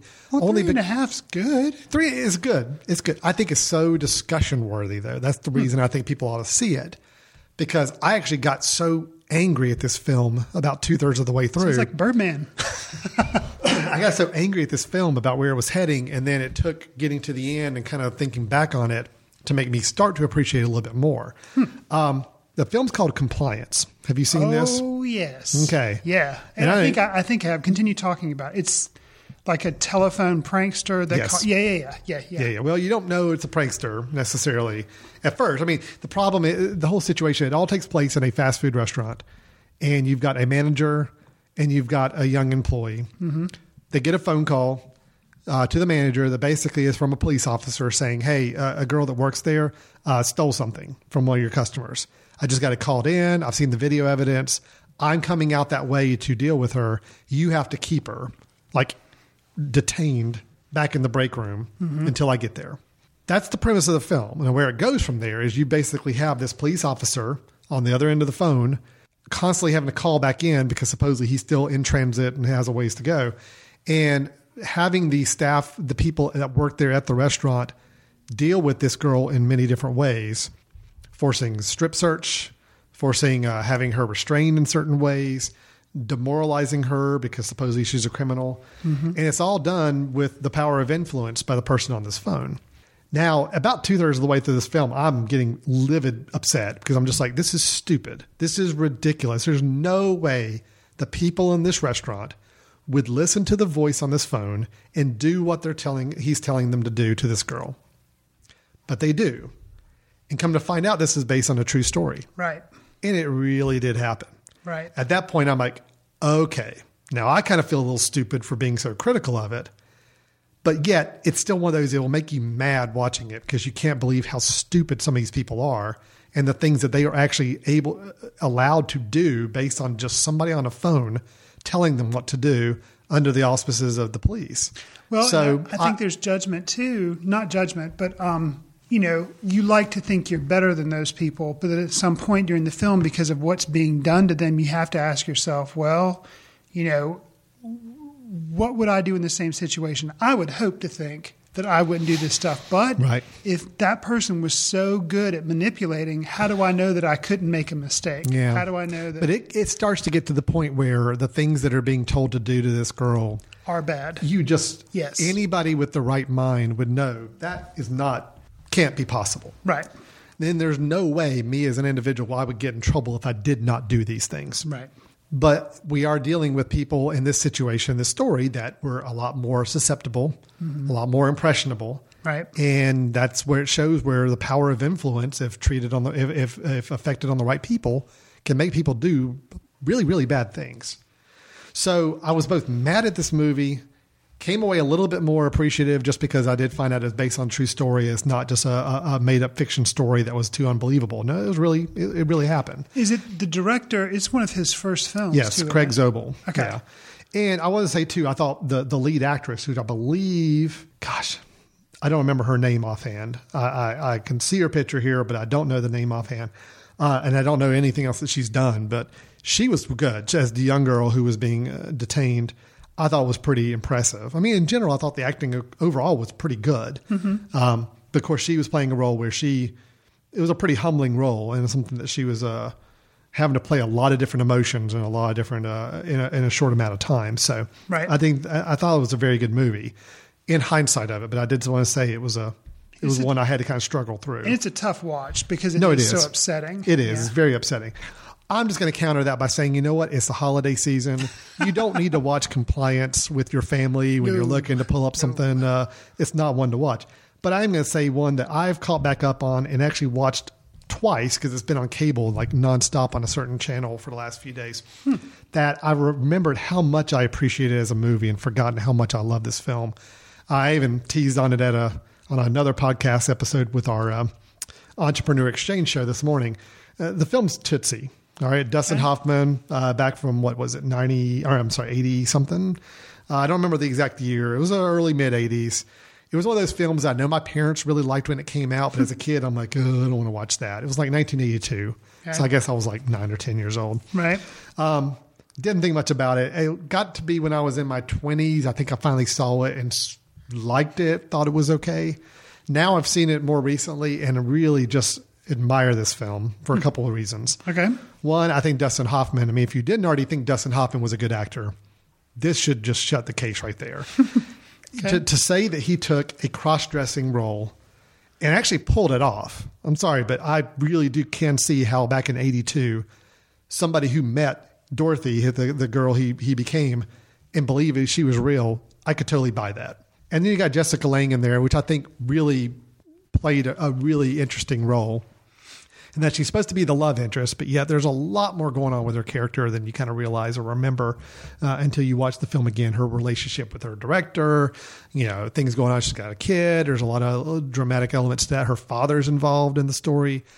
it's just yes, the premise is simple. It's a guy uh, Dustin Hoffman plays character who you know is kind of frustrated by the fact that he can't get the roles he wants, and his girlfriend at the time gets turned down for a role because she wasn't sassy or feminine enough or whatever. So he's trying to make a point that he's going to dress up as a woman and go get this job, go get this role, and prove to everybody that you know even he could do it. So it's like they're all. He's just trying to make a point about how they're all very being very way too judgmental on these actresses. Come to find out, he kind of gets sucked into the role. Actually, enjoys the fact that he's got this role and he's got some fame, but now he gets too deep into it. It's hard to get back out of it. So uh, it affects his relationship with his girlfriend. Uh, it got the Jessica Lange character he starts to try to have a relationship with in a weird way. It's a it's a fun film, and uh, I just I don't know. I've enjoyed watching it while it's been on cable the last few days here. I I have seen Tootsie, but not Mhm. in a long time. And of course, I have seen. Hearing you describe it, I could see.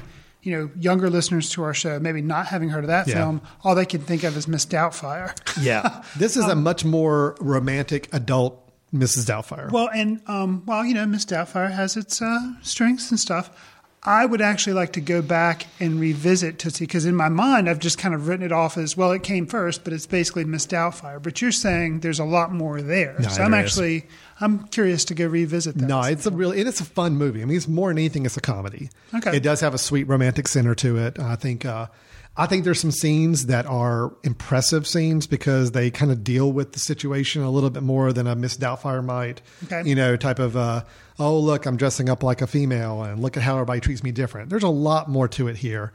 Um, in particular, there's a really interesting situation where Jessica Lange's father develops a crush on Dustin Hoffman's female character, and he's trying to court her and everything.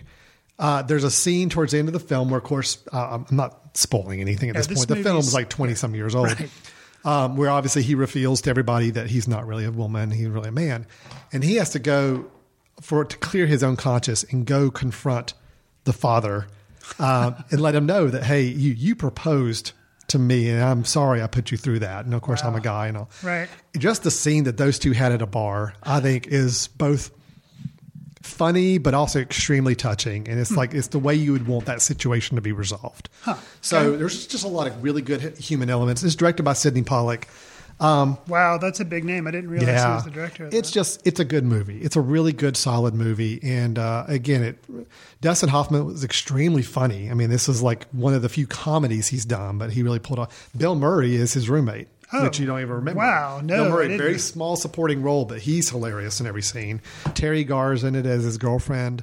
Uh, uh, Dabney um, Dabney Coleman. Dabney Coleman is the director, the sleazeball director. Uh, Wow. Yeah, it's I'm a gonna have to get good, good and movie. I really appreciated that film, so I've had fun watching it the last few weeks here again. So, okay. all right. Well, I think that's going to wrap it up for today. Then we've done our recommendations. You got some films to check out there that we think you ought to you ought to seek out if you haven't seen already.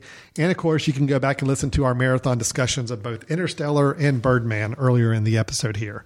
So with that, we're going to wrap it up for 2014. Looks like we're going to try to squeeze in one more episode, kind of our best of the year episode, top five films of the year, and I think we're also going to mention maybe our biggest disappointment uh, year. Could Interstellar or Birdman make one of those two lists? Maybe. For yeah, we'll have to We'll get a few categories. And then maybe like a worst film we saw this year too. I think we'll just pick out one. We don't need to pick out multiple worst films. Let's just go on the one worst film experience we had this year, the one biggest disappointment we had, and then maybe we'll do our top five best films. Does that sound like a good plan? Sure. That'll be our episode. We're probably not going to do any reviews or news or anything with those. It's just going to be our countdown for the end of the year. And then we'll be starting back up in January for 2015, our new season, I guess you could say, of Footcandle Films as we go into the new year. Again, uh, go on iTunes, subscribe to our show, give us star ratings, give us feedback, whatever you can to let us know how we're doing. If you have any questions, thoughts, or ideas about the show, feel free to send them our way. We'd love to hear from you. You can go to themesh.tv, our website, and find Footcandle Films on there and post a comment or uh, send us a message. If you're also interested in our Film Society, Chris, where should they go to learn a little bit more about that? That would just be go to uh, footcandle.org, and there you'll see, you know, as well as it actually, we post our episodes there, podcast episodes, but also you'll see a little bit about the Film Society, why we got started, how long we've been around, and stuff. So if you're in the area, the Western North Carolina area. Yeah, Western North Carolina area, and you want to come join us for one of our film screenings, just drop us a note, let us know. We'd love to have you as a guest. Um, we have about 550 members. Yeah, it's pretty impressive. Good gosh, can you believe that? 550 people in Western North Carolina get together uh, once a month to watch films and talk about them afterwards. Not So, too uh, shabby. We have a good time. Not all 550 at one time. No. That would be insane. Yes. But uh, we normally get at least 100, 120 each screening we do for sure. So uh, good stuff. Check it out at footcandle.org. And with that, we're going to wrap it up today. Uh, thanks so much for all your listening throughout the year. And uh, I'm actually going to throw a real quick plug for something that you kind of had a throwaway mention of. Oh. Sure. But uh, the Entrepreneur Exchange, another it's another podcast on the Oh, yeah, Mesh.tv. good. Thank you. And they do, you know, it's it's business oriented, obviously, Entrepreneur Exchange. However, I will say they have a new episode that's going to be coming out, may come out before this episode or slightly after. But their whole topic was business lessons learned from movies. And basically, the whole episode, they talk a lot about movies. So, Alan mentioned that he talked about Tootsie on there, but there are two other guys on the show, and they just talked about movies. So, if you're listening to this, you obviously like to listen to people talking about movies. That's an episode of that show that I would definitely recommend you. If you want some more movie talk, go check out that episode. Yeah, that's a good point. There's actually about seven films I think collectively we brought up that are good for business lessons, but they're good entertaining films as well. Uh, and an entertaining moment that one of the guys share. He's the normal host, uh, but he shares about uh, Wolf of Wall Street, and that's all I want to Yeah. say. I'm not going to say was a- anything more about that. story. But it's Yeah. a good story. So that's Entrepreneur Exchange. Uh, whether or not you're into business discussions, if you're a film film buff, that's at least going to be an episode of that, that that show you want to check out. As they had me as a special guest to talk about films. It's our second year doing that, so we actually had a So yeah, actually, you year, could check out last year's. and then we got this well. episode. Hopefully, it'll be an annual occurrence as well. So, all right, great. Thanks for the plug. I forgot about that, Chris. All right, thanks to everybody, all your listeners, and uh, we'll look forward to closing out 2014 here very soon, and look forward to a new year of Footcandle Films in 2015. Take care. Chris forgot the catchphrase. Go for it. What's the catchphrase? See you in the ticket line. There we go.